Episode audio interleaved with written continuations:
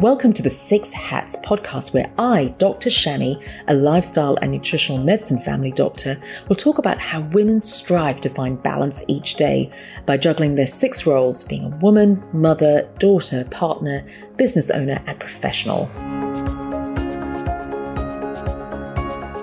Hello, everyone. Welcome back to the Six Hats podcast. And I'm really excited to have Tuya today.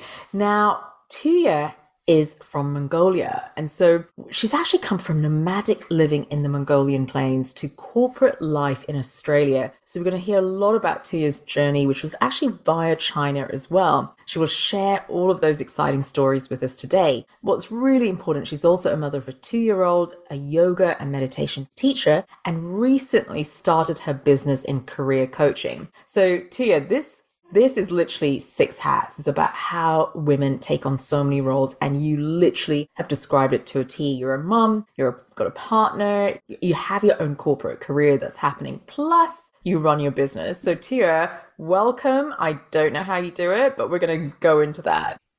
Well, thank you so much, Shami, and thanks for inviting me to your a lovely podcast. And I've been listening to it. It's really interesting and i think you cover a really you know a necessary and very current topics. So yes i'm quite honored to be here. Amazing. So Tuya i love for you to share with our listeners life in mongolia as a nomad. I know i've been to mongolia many years ago and it's really funny isn't it? Because you go and you live in with, with the mongolian people in the nomadic plains and you suddenly realize that's where we want to get to you know, the nature everywhere, just waking up to the sun, going to bed when the sun goes down. And they are quite keen to come away to the Western world as well. So we're like literally yeah. yearning for each other's lives. So I would love to, for you to start sharing your experiences growing up in Mongolia and your journey to Australia. Yes, absolutely. You know, especially since I came to Australia and probably actually since I left Mongolia, I started to think a lot about, you know, the way that we grew up and how it actually impacted us as an individual. And I think if you ask anyone who was probably, you know, born in 80s or, you know, 70s or even 90s, you would see pretty much everyone having that experiences of being a nomad, you know, having a first-hand experience of being a nomad. So my parents are the very first generations of nomads who actually left the, the nomadic lifestyle to get an education to then get settled into small towns. My father, he is an army officer And so he was sent to an army school, you know, right after finishing high school. And then my mom is a nurse, and they met when they were studying in their, you know, respective schools in the city. Now, my grandparents and all of my aunts and uncles from my both side are still living as nomads. Now,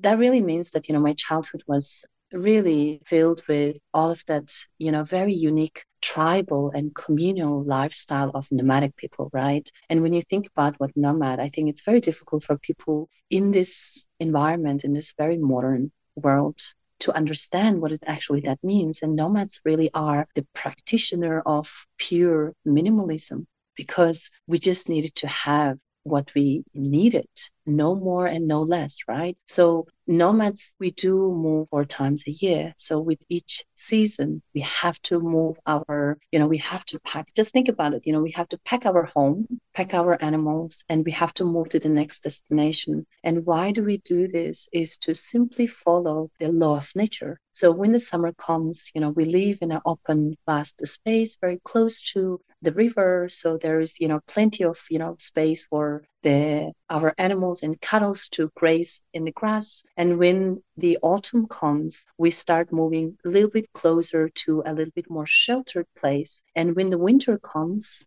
which you know oftentimes it becomes minus 30 average we need to go and find a shelter at the bottom of a mountain pretty much hiding from the northern winds that's coming from siberia right so when you think about it we really live with the nature and move with the nature, you know? So the law of life, you know, the very pure existence of us is purely dependent on the nature, you know, how cold this winter would be, how rain would we get, right?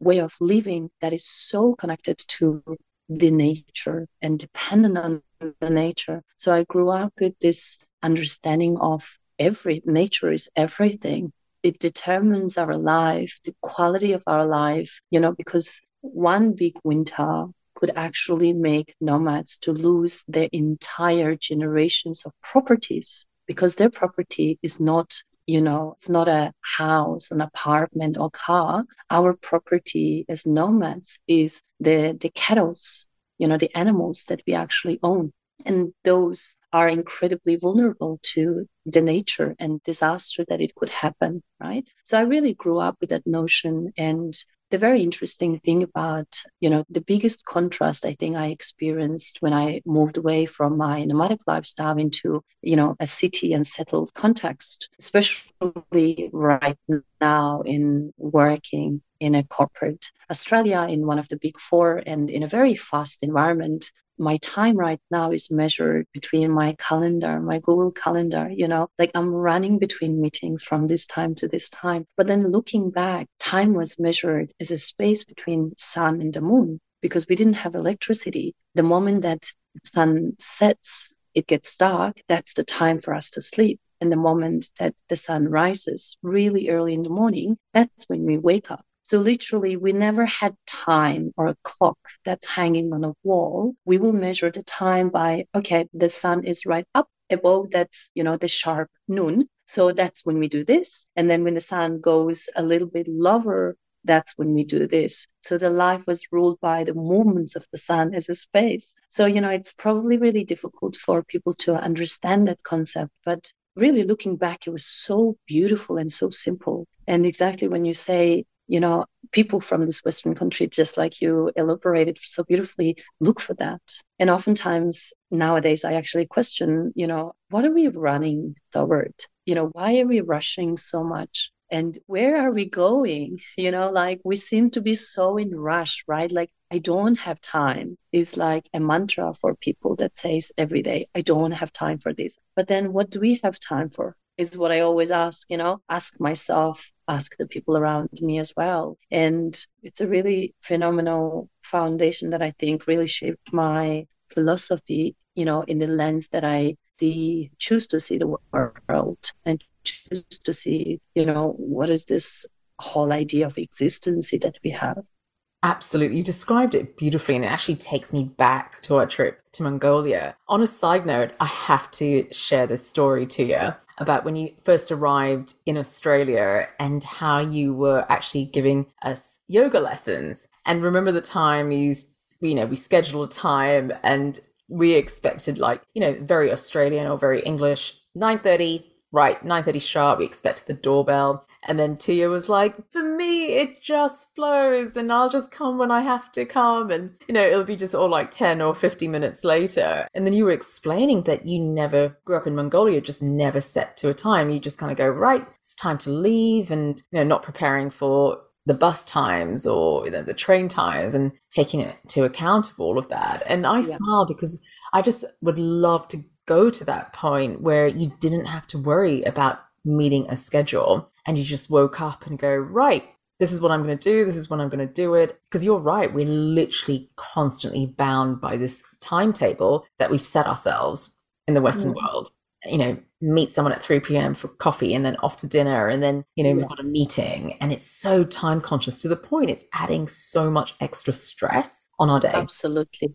And I think also, you know, because we live as a community, as we live as a tribe, right? So there will be, I remember, I think it was my grandparents' yurt. You know, it's called a ger, a little white, like a house, you know, Mongolian traditional, like wooden, covered by beautiful white cotton cover and, you know, protected by felt. That's our home. It, eh, it will be my grandparents and then a couple of my uncles. So it'll be like, you know, six, seven families live together. And we used to just, you know, some days some people will just choose not to make dinner and then just go to the next yurt to have dinner, you know? And here I find this whole idea of like you're making an appointment weeks in advance to see one another, you know, still very disturbing idea, right? And I'm so bad at it. It's because I just don't have it in me to actually think like that, you know? And I think there's a good and bad, but I just think that the contrast is really there, and then it's an, it's something for us to think and reflect on. You know, this concept of time, and when you think about time,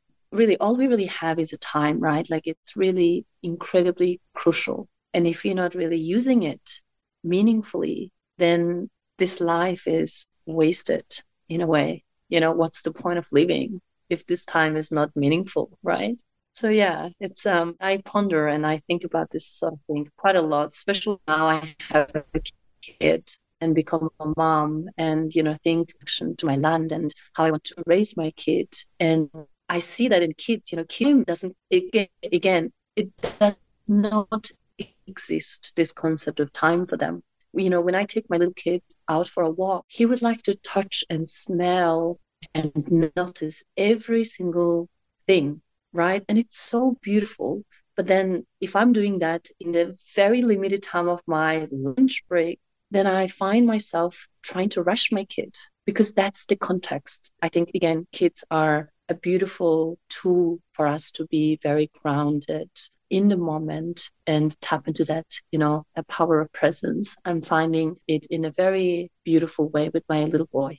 Beautiful, beautiful. Tuya, I love to take you on that journey when you went to China because it was complete opposite to Mongolia. You were in high rise buildings in the middle of the city. It was super crowded. You were living quite a actually the start of your corporate life there. What was that like? How did that change affect you?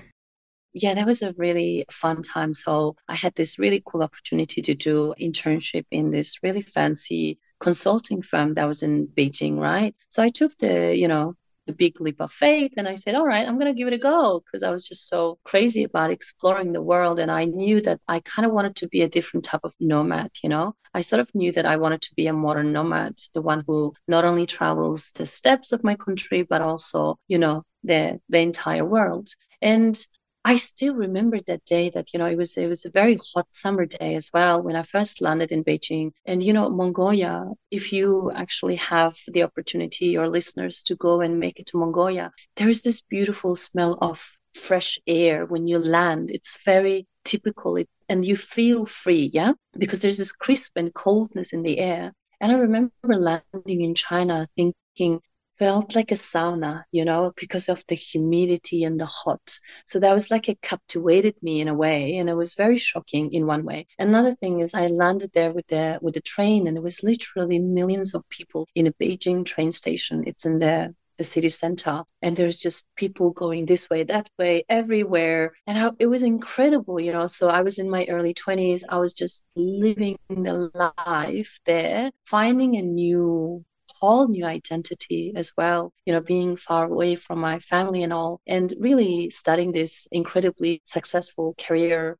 not only in the corporate, actually in the space of diplomacy, where I started working for Australian government. And in a way, I was living. I was living the life from the outside, right? But then deep inside of me, you know, after living there for like two years, I remember I felt incredibly disconnected from myself yeah so I, I just remember feeling incredibly disconnected from my you know from my body and i think at the time i really didn't understand what was happening but looking back now i think the impact the noise the busyness and this very high paced lifestyle was really getting into me because that's when i experienced this idea of you know a burnout you know a bit of an anxiety not feeling whole with myself. And that's a very new feeling because I grew up as very complete and very content and very in touch with myself, right? So that's when, interestingly, I think I, I just started looking for a way of, you know,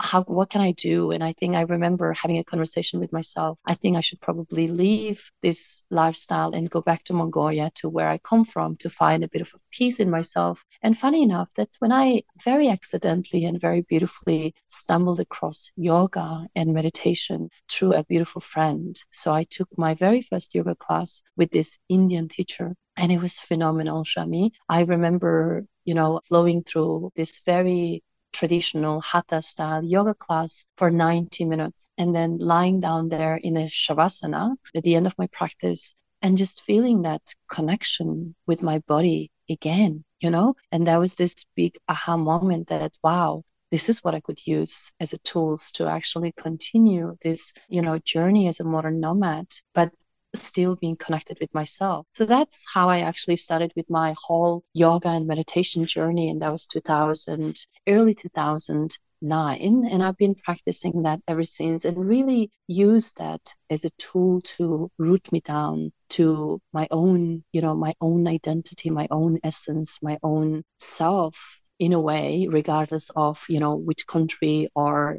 which environment that i'm at and it's been tremendous in helping me to actually navigate this an interesting journey Absolutely. So, what does yoga and meditation do for you now that you are in Australia, you know, living that corporate life. So having two year old, you can imagine two year old, it's a time that, you know, he's everywhere, right? He's incredibly demanding, asks for attention and a lot of love and obviously a lot of engagement that I need to dedicate to him as a mom that I want to. And also, I work full time, not a part time. That makes it incredibly challenging to be able to drive a team and work in an incredibly fast-paced environment. So I work as a workforce solutions business advisor, and now I'm stepping up into being a business partner, managing a team of eight, nine people. So the challenge for the 2023 is real, right? Managing people, and again, trying to be my best version every single day. So what you asked, I think is so beautiful. What yoga and you know meditation really means for me. If you see everything that I do, I guess you know as a as a person, you know we wear so many different hats, right? And I don't think it's only me, but you know every woman, every man, we do wear a lot of different hats. But I think the question is, can you bring your best version to each of the hats that you're wearing, right? Can I be the best version of myself at work? And then after you know eight nine hours of work, can I still bring that best version of myself to my kids? And what really my own self practice of yoga and mindfulness is really that tool to bring me back into this beginner place every single day to start the day as if it's you know it's, it's a new day because what happens me is that when we are not really aware of our mental health or our thought patterns what we have experienced, the emotions, and mostly negative emotions from the previous days, tends to get carried with us into the next day. And that actually manifests itself into an action and a behavior. And then we start going in this cycle of a negative cycle, right? Because life a lot of interesting challenges. So we need to really put a stop into whatever happened on that day to meditate ourselves away and cleanse our mind and our body to go to the next day as a fresh, as a new. I can't imagine being able to do everything that I do wholeheartedly without having my own self practice, really. That's how I would it, I think. I love how you described it. I can just visualize that, you know, just offloading today and just starting afresh the next day because often we actually carry a lot of baggage with us and it's those thoughts it could be ruminating thoughts of problems in the past or what's been said yesterday and that just weighs us down and i love what you say what meditation does it's like a cleanse i love that analogy and i can't live without it as well it has to start i have to start the day with it just to make sure I'm I'm in the zone, I am fully conscious and mindful as well. So I love and I love what you said, but most importantly, it really inspire others to look at it. What would you say in corporate Australia? What's your experience of it? What can happen that can be different to manage stress levels because I know many, many people are sort of reaching burnout or they're working long hours. They don't realize it now, but may have an impact in the future what could they do differently?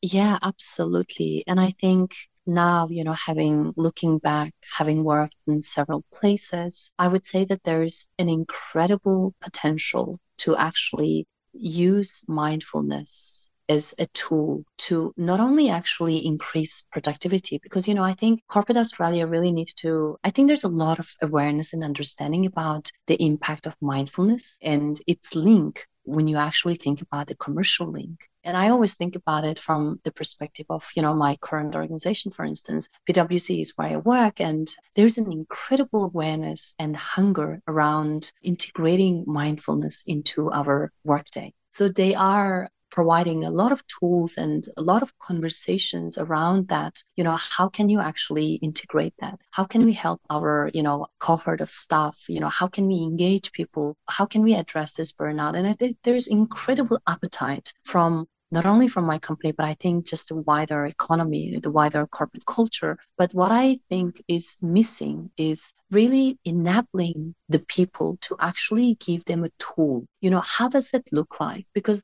funny enough, like, you know, I've been reading quite a lot of the books that you know Mr. Iyengar has written. This uh, incredible, you know, yoga teacher and a master from India. And there's this word that's like it doesn't matter how many hundreds of books that you read on meditation. You would never understand the benefit of it until you actually sit down and meditate for five minutes. I think the shift, in my opinion, from conversation around mental health should really shift into the giving the tools. And you need to think about how does the tool look like? So, in my opinion, if we have an access in our calendar in a very practical practical sense right in our work calendar and access to log into a meditation class once a week for 20 minutes that's an incredible tool that we can actually provide people on a consistent level, on consistent basis. So people might join in once and then they have a taste of it, right? And then they know that that's available, that's there. And I think this is what a lot of the companies are doing. And actually, uh, this is something that I am doing at my work as well. And just as my way of, you know, contributing to this beautiful organization that I am part of and working with people who has an incredible, have recently launched a, um, a meditation series along with Be Well PwC group. So it's a you know group of amazing people that comes together and organizes a well-being activities for the staff for the calendar year. So we have recently launched it and it's been received really really well and i'm so excited what we would actually achieve you know this financial year with this initiative. And i think this is probably and you know that's where i'm looking at right? Like can we trial it out, you know? And is this something that people are incredibly hungry? And, you know, you'll be surprised, Shami. I thought initially that people will be very interested in joining the meditation in the office. But then I started to see the data of people expressing an interest for virtual meditation because we do. So we have launched the program as one time office meditation in the in-person meditation in the office and then the exact same themed meditation virtually. And you could see the contrast. You know, people are choosing to tune in to meditate virtually from wherever they are working. What a beautiful initiative, Tuya. And you're absolutely right. It's it's about the tools, it's about getting them to experience it and not just educating or talking, but actually fully experiencing it. I think what a what a brilliant initiative. Thank you so much, Tuya, for your amazing stories and just a wealth of wisdom. And it will really inspire so many people to get onto meditation and how you use it as an amazing tool. And yeah, thank you so much for your time today. No, absolutely. And I think I just want to leave your listeners with this, you know, with this thought or this question, you know, like we get so stressed about our technologies running out of battery. You know, when our phone is below 10%, 15%, we're running around looking for a charger to charge our phone. But why don't we think about that for our brain? You know, and we use our brain to create, to think, to solve problems, to love, to analyze things, and to make, you know, life changing decisions. Why do we just assume that our brain doesn't need to be charging? And really, the charger for our brain is the meditation. So that's what I would like to leave oh, the, um, brilliant. the lovely audience with. Yeah. Absolutely brilliant. And Tuya, if people want to get in touch with you, because I know you're doing various projects, including career coaching, how can they get in mm. touch with you? Well, I have recently, actually over a year ago now, been running mindfulness integrated uh, career coaching especially you know dedicated for really young professionals who is trying to take their career to the next level. And it's called mentor manifesto. So i have a small audience on instagram and that's where i usually share some stories and post some content and stuff. So they could find me on instagram as a mentor manifesto. And i'm also quite active on linkedin as well. So if you are professional and wanting to you know hear more about meditation mindfulness and you know its connection to our career aspiration LinkedIn is probably the best place to get in touch with me. Thank you. Thank you so much, Tuya. Absolute pleasure. Remember that this is general advice only. Please see your healthcare professional for more information. So, what's your take home message today? Remember, it's all about progress and not perfection. And are you suffering from stress? Visit the Usawa Learning Hub on usawa.com.au for more resources on how to de stress, re energize, and reclaim your health. Enjoy the journey.